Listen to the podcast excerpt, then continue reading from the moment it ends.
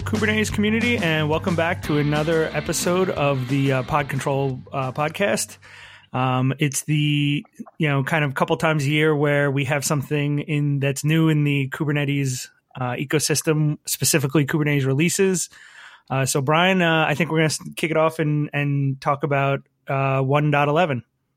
Yeah, 1.11. We are. What is that? That makes us about two and a half years old for Kubernetes. I think uh, so. This, you know, the 11th release, or what's that? Maybe I guess almost like the 12th release if you consider zero release. So, yeah, it's making a lot of progress. Um, you know, it's. I think we still we still have this weird sort of back and forth in the industry. You know, this week I saw an article uh, from somebody who you know made a big deal about well, we're starting to see the industry starting to split up between you know the do-it-yourselfers and the time frame of do-it-yourselfers, and uh, you know things that that last a little, you know, that take a little longer than you know two days to get things out the door. And I sort of went out and looked and and you know kind of tried to figure out like okay how realistic was that um, and it's interesting because now that we're a bunch of releases in and and obviously there's a lot of companies that rely on kubernetes um, it was interesting to go i sort of mapped out you know a bunch of the different cloud providers and a bunch of different vendors just randomly and it seemed like we're trending longer. Um, you know, like GKE is now two plus months out, and um, you know, OpenShift has, has always been about three or four months, and um, you know, even new releases like like uh, like Pivotal's Kubernetes service uh, is you know three months out, and uh, Rancher is like two and a half months out, and so you know I think we're going to find that things take a little bit longer than than we get to, and especially when, we, when there's not tons and tons of new features in every release. But uh, I think it's good for us to keep up with the releases, but it's also good to have a little perspective on on you know how to manage the frequency of this and how to have expectations of, of people managing the frequency of it. Yeah, and I, I think what I, what I like about it is that you where you see sometimes is you know the downstream people, whether it's yeah Red Hat, Rancher, Pivotal, whoever, uh, trying to change the upstream cycles for that reason. Uh, to make their lives easier, I think we saw that a little bit with OpenStack and some of the things where this is too fast or not fast enough, or um, what I like here is, hey, the upstream, the upstream is chugging along at the at the rate they seem appro- they feel is appropriate, and then um, it's up to uh, us folks in the downstream to adjust that as possible. You know, how long does it take? Skipping releases, all that stuff for us to figure out uh, if it makes sense for our users. So I think that's a that's sort of the good combo. Yeah. So, well, cool. Listen, um, why don't we why don't we dive into what's in there? Um, you know, this is this is another one of those releases where I think it's very much in line with with the rest of the releases. Um, you know, a couple of features move to GA. Um, lots of things move into sort of beta or tech preview. Um, but uh, what were some of the, the things that sort of jumped out at you as being maybe some of the, the more important ones, whether they're going into GA or or, uh, or beta? Uh, well, w- one thing I want to mention, you know, before we even go into the specifics of the individual releases, is just I, we've talked about before, but kind of the, what those things mean. Alpha, beta, uh, yeah. GA is is you know when it goes GA, it's it's supposed to be stable, um, but it's it can vary based on what's being built in the groups where uh, things in beta might not, you know, reach what they're comfortable with to call it general availability, but the API may be stable enough um, that some people downstream are comfortable with using it already. Uh, sometimes people take stuff that's that's alpha and they and they release it to their users as GA, and then that that thing goes away or changes pretty dramatically. Now they're they're on the hook to carry it. So uh, it, you have to look at each individual feature if you're looking at something that's pr- sort of pre GA. Uh, so it's not definitely stay away from it, but um, it varies by by feature to feature. Yeah, no, actually, that's a that's a good reminder. I think the other um, sort of reminder on that is people sometimes have an expectation that well, okay, if it, if it became beta, let's say in 1.11, for example, I think sometimes there's an expectation that in the next release, well, it'll get a little more soak time. It'll become GA in the next release, and that's not always the case. Um, there are some features that have stayed in um, you know, on a pre-GA release for a period of time, um, or like you said, they got rethought, and um, so yeah, be a little bit careful about that. The other thing is different services um, and different implementations will uh, may or may not have all those features enabled by default. So, like for example. Um, I know uh, GKE. I haven't looked in the latest release, but GKE used to um, you know, they used to support the ones that were GA and maybe beta, and but they would allow you to use the alpha features. Um, they were sort of there available to you. Um, I know in OpenShift we don't turn on by default some of the alpha features or the you know some of the tech preview ones. Um, you have to turn them on just because we're not really sure whether you're going into production or, or you know test and dev or something. So kind of be aware of that as well. Is that um, you know you may try and get to a feature and it may not turn on automatically. Uh, you may have to twiddle some bits to be able to get it to work if uh, if you're looking for a specific early release. Yeah, yeah, absolutely. I think that's that's the key. Is you know keep those things in mind when you're looking at the individual features. Um, yep. Specifically, kind of the big things were first the stuff that moved into GA, uh, core DNS so so which replaces kubedns, and, and we can dig, into that, uh, and also the new in, in cluster load balancing service, the IPVS based one, uh, which replaces the old uh, IP tables based one, is now uh, fully GA. Uh, it's not in it's it's still not the default, uh, but it's fully GA, so you can use it for your production use cases. Yep. Yeah, and I think we talked about some of this before. We talked about um, you know core DNS coming coming into play. Um, you know, fix some security things, some performance things um, that were there before. So there are some there are some very good write ups um, in the show notes that that have some articles uh, from folks talking about this, uh, talking about some of the testing that was done, um, some of the scaling work that was done. So, um, yeah, good to see that become GA. I mean, you know, DNS is one of those things we sort of take for granted, um, but it's uh, absolutely a critical part of how Kubernetes finds services and obviously helps route your traffic. Yeah, I think I think the key thing to me on Core DNS too is uh, kubedns was obviously like uh, Kubernetes sort of integrated. It was in the project. Uh, it was it was a little, it was more complicated. Uh, so the idea was it was rethought as core DNS and also split out. It is not part directly part of Kubernetes. It's its own CNCF um, project. It's much more lightweight. It's a single, you know, written in Go, a single process, single executable. Uh, so it has a lot of flexible use cases it can handle. Um, but at the same time, it, it's much more purpose built and and slim slimmed down.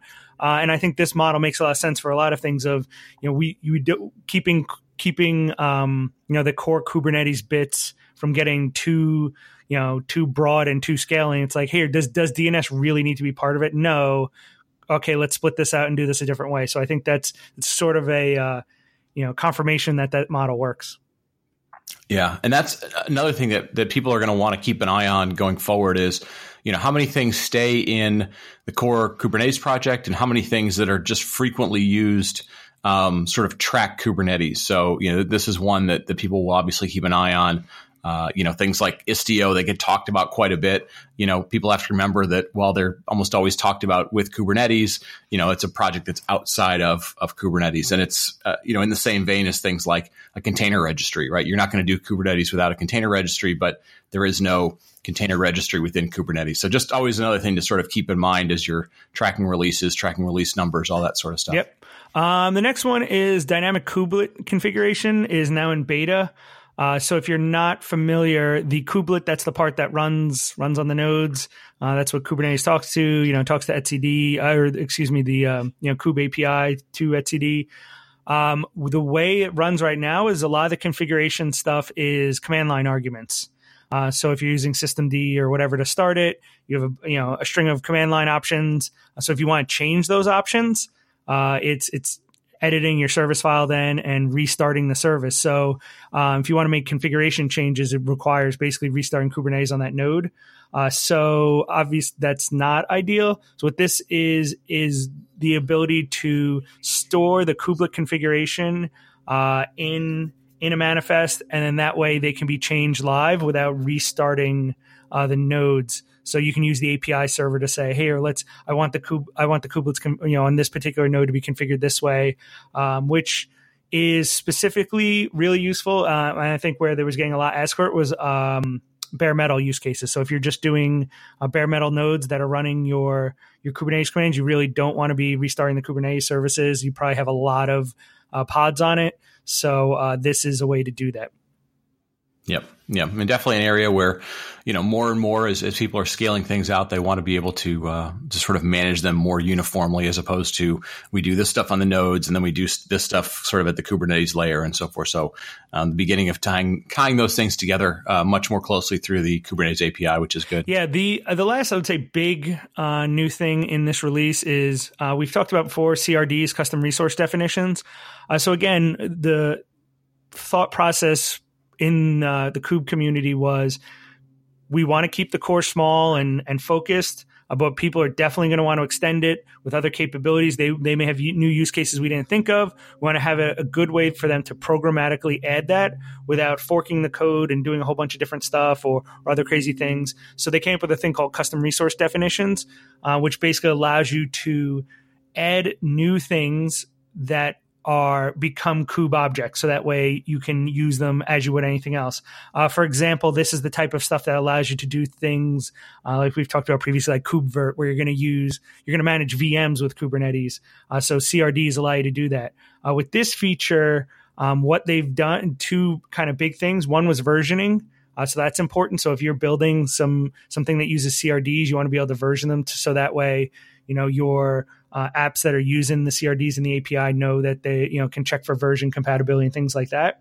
And the other thing is uh, the sub resources status and scale. So the idea there is to be able to integrate with monitoring for those um, custom resource definitions, as well as other high ability type uh, stuff. So you know, de- depending on what you're integrating with Kubernetes, it's it's now just making it way easier to uh, plug in and have it act much more like a native Kubernetes object without having to be part of the native Kubernetes code base.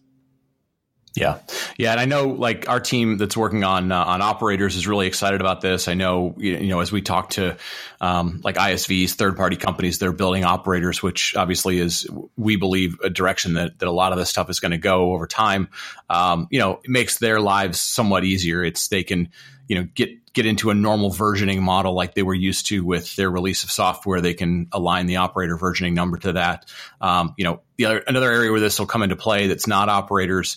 Um, we're seeing a number of the the serverless or, or functions as a service frameworks are being built um, for Kubernetes on top of the CRD. So it's another way that uh, that obviously will will come into play because they're going to want to allow people to know what versions align to to Kubernetes and so forth. So good stuff, very very good stuff.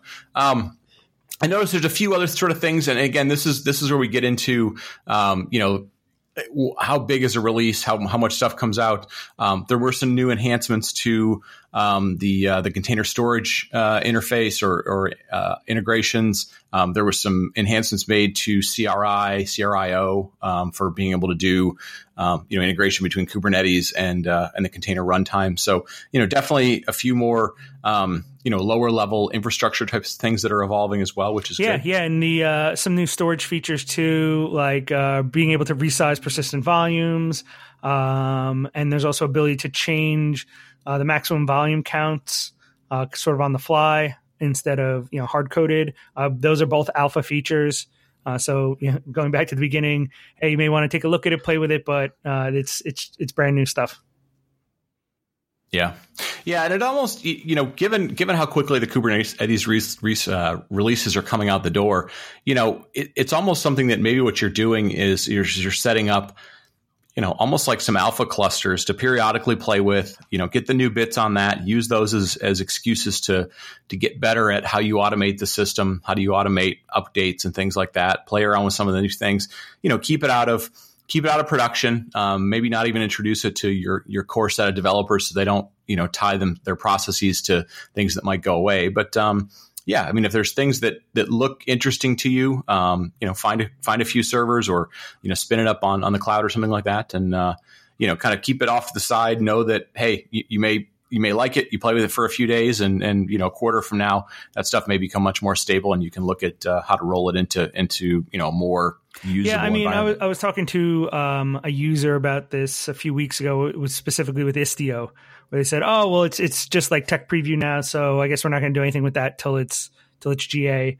Like, well, it's not like just some feature flag you turn on, you know, Istio equals true, and then everything works amazing, right? It's it's a thing you use to build applications, and and so he's like, that's that's exactly how I laid it out for them. Is hey, well, you should have a tech preview cluster for your you know developers and and DevOps and Ops people that are you know sort of always looking at the cutting edge stuff to start playing with it and figure out how they're going to use it. Because I mean, how many times, even from a software development perspective, do you uh, start with one idea in your head of how an app's going to be built or whatever, and you have some learnings and things break and you figure it out and you adjust and you rewrite. I feel like that that's the advantage of having some of the stuff as a tech preview. You're not going to you know lock in this is exactly because some of the things may change, but here here's a chance for you to start playing with it. Getting, getting some comfort level and starting to have some problems with it and, and figure out how it's going to fit. So then when it is GA, you can then introduce it to your normal dev and, and prod clusters and, and already have a pretty, pretty good comfort level with it. Yeah, no, I think that's I think that's smart, and I think um, you're right. I, people are making these assumptions that uh, you know some something that is an entire project is going to come out and it's just going to be like a turn it on, and uh, you know some of these things are are fairly complicated. Some of them are pretty simple; you'll just turn them on, um, but others, you know, it's going to take you some some time to not only understand the technology, understand the uh, you know the nuances of, of what it does. And you know this is part of the reason why uh, for example we do these things like learn.openshift.com where you know you take istio for example if you go out to to the learn page um, you know there's a whole bunch of examples that are sort of tutorials. They're they're structured for how you can learn this stuff. Might be worth going out there spending some time with that first kind of understanding okay how does this thing structured? How does it sort of work? How can i play around with the commands see what the outputs look like you know, and then turn that on and, and like we said, some of your like alpha clusters and see what you want to do with it, figure out, you know, where you want to introduce developers, where you want to introduce workflows into it. So, you know, definitely take advantage of the various resources that are out there to help you. And, um, you know, it's definitely something that people are getting used to kind of what are the what does the pace of these releases mean um, in terms of how it's going to impact their ability to to learn, to do upgrades, to communicate internally to their teams that there's new features and functionality. And um, but uh, you know, it's all good. It's like you said, it, it, keeps coming out, and people can decide what they want to turn on, what they want to turn off. Yeah, and, yeah. I think that's, that's the nice that's thing about it. Whether it's you know you're using upstream or a distribution or or a service is yeah, try and try and keep that stuff to your you know, it's not even your development environment because if your developers are using your development environment, but then it doesn't exist in test or, or prod, uh, you're going to have a lot of problems. So more of a uh, experimental uh, environment to to start getting comfort levels with all these technologies. Yep. Yep. Well, listen, man, that's that's good stuff. Um, you know, like we said, it's always we always want to do one once a quarter to let folks know that that new releases are out and some of the things to go take a look at.